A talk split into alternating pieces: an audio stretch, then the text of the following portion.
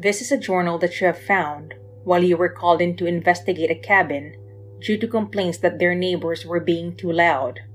This is what you found written.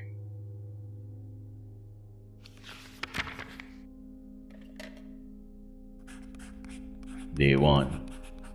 All I'm doing is unpacking my things when I heard the box fall to the ground. Nobody was there, though I thought I could make out a shape from the trees.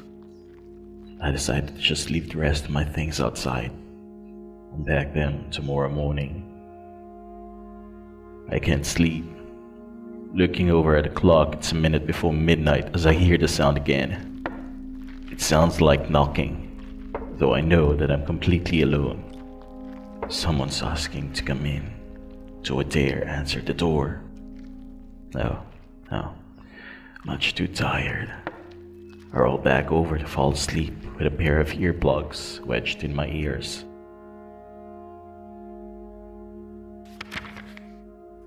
Day 2. I've just gotten back inside and slammed the door behind me. I brought the rest of my things back inside. But I had seen something in the woods. I did. I'm not sure what, but it looked like a very tall person. There are no people around for at least a mile or so, if I were to remember correctly. The sound has returned. I have to close the curtains. I'll write again later. You find the next page torn out. It's rather odd until you flip to the next page. Day 4. I still cannot sleep. There was something in the woods and it's coming closer. I can't leave the house and I'm running out of food. My dog has disappeared yesterday after raping out the entry of day 3. But I shall repeat what had happened yesterday. Outside my back porch, I heard a voice from the forest. My dog began to bark from his spot from the chain that was nailed into the ground. He's a very tough dog. If he was barking, that meant trouble. I stood up to get my shotgun when I heard a yelp and turned to see a small hole in the ground where he had been 10 seconds before. Maybe less.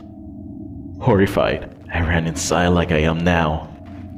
The noise is returning. I think it would be best to be deaf by this point. Maybe I'll go make some tea or, or coffee so I can stay awake. I'm out of coffee. I don't want to sleep, but I did.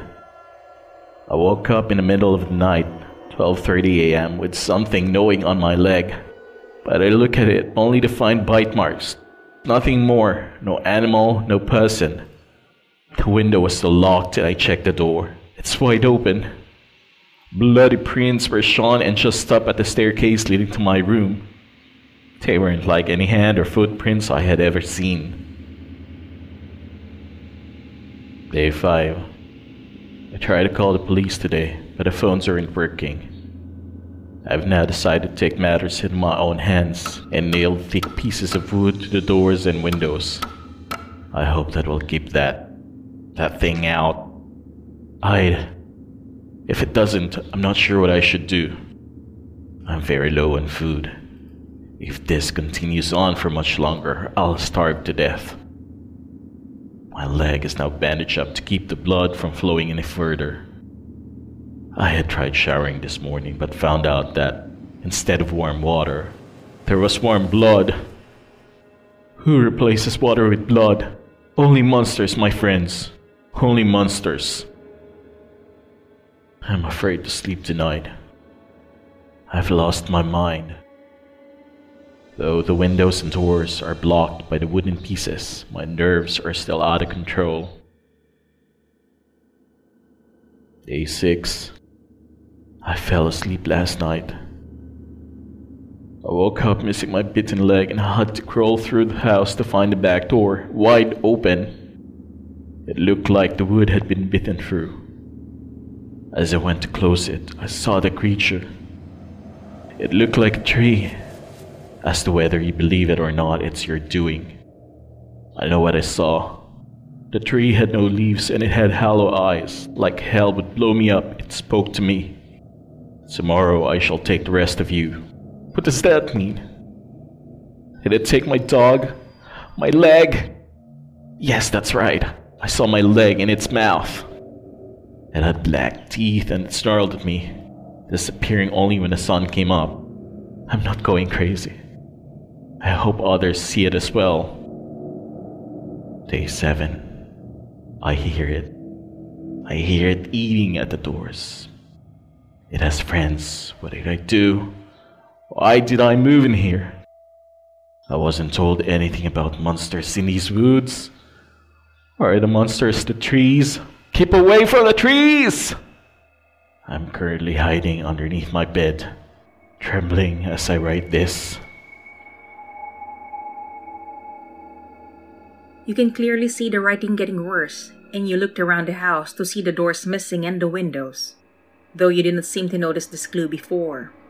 You continued to read, unable to put down the journal. I'm currently hiding underneath my bed, trembling as I write this. I see a pair of bloody roots. I know it can hear me. It's gone, I think. I've decided to record the sounds I'm. That was all you saw. Maybe the person living here had been taken. You go back up the stairs to go back to the room where you discovered the journal. Now you notice a tape recorder that was underneath the bed, unlike the journal that had been on the floor with a snap pen. You turn it on and listen. All you hear are crunching sounds, doors and windows being smashed through.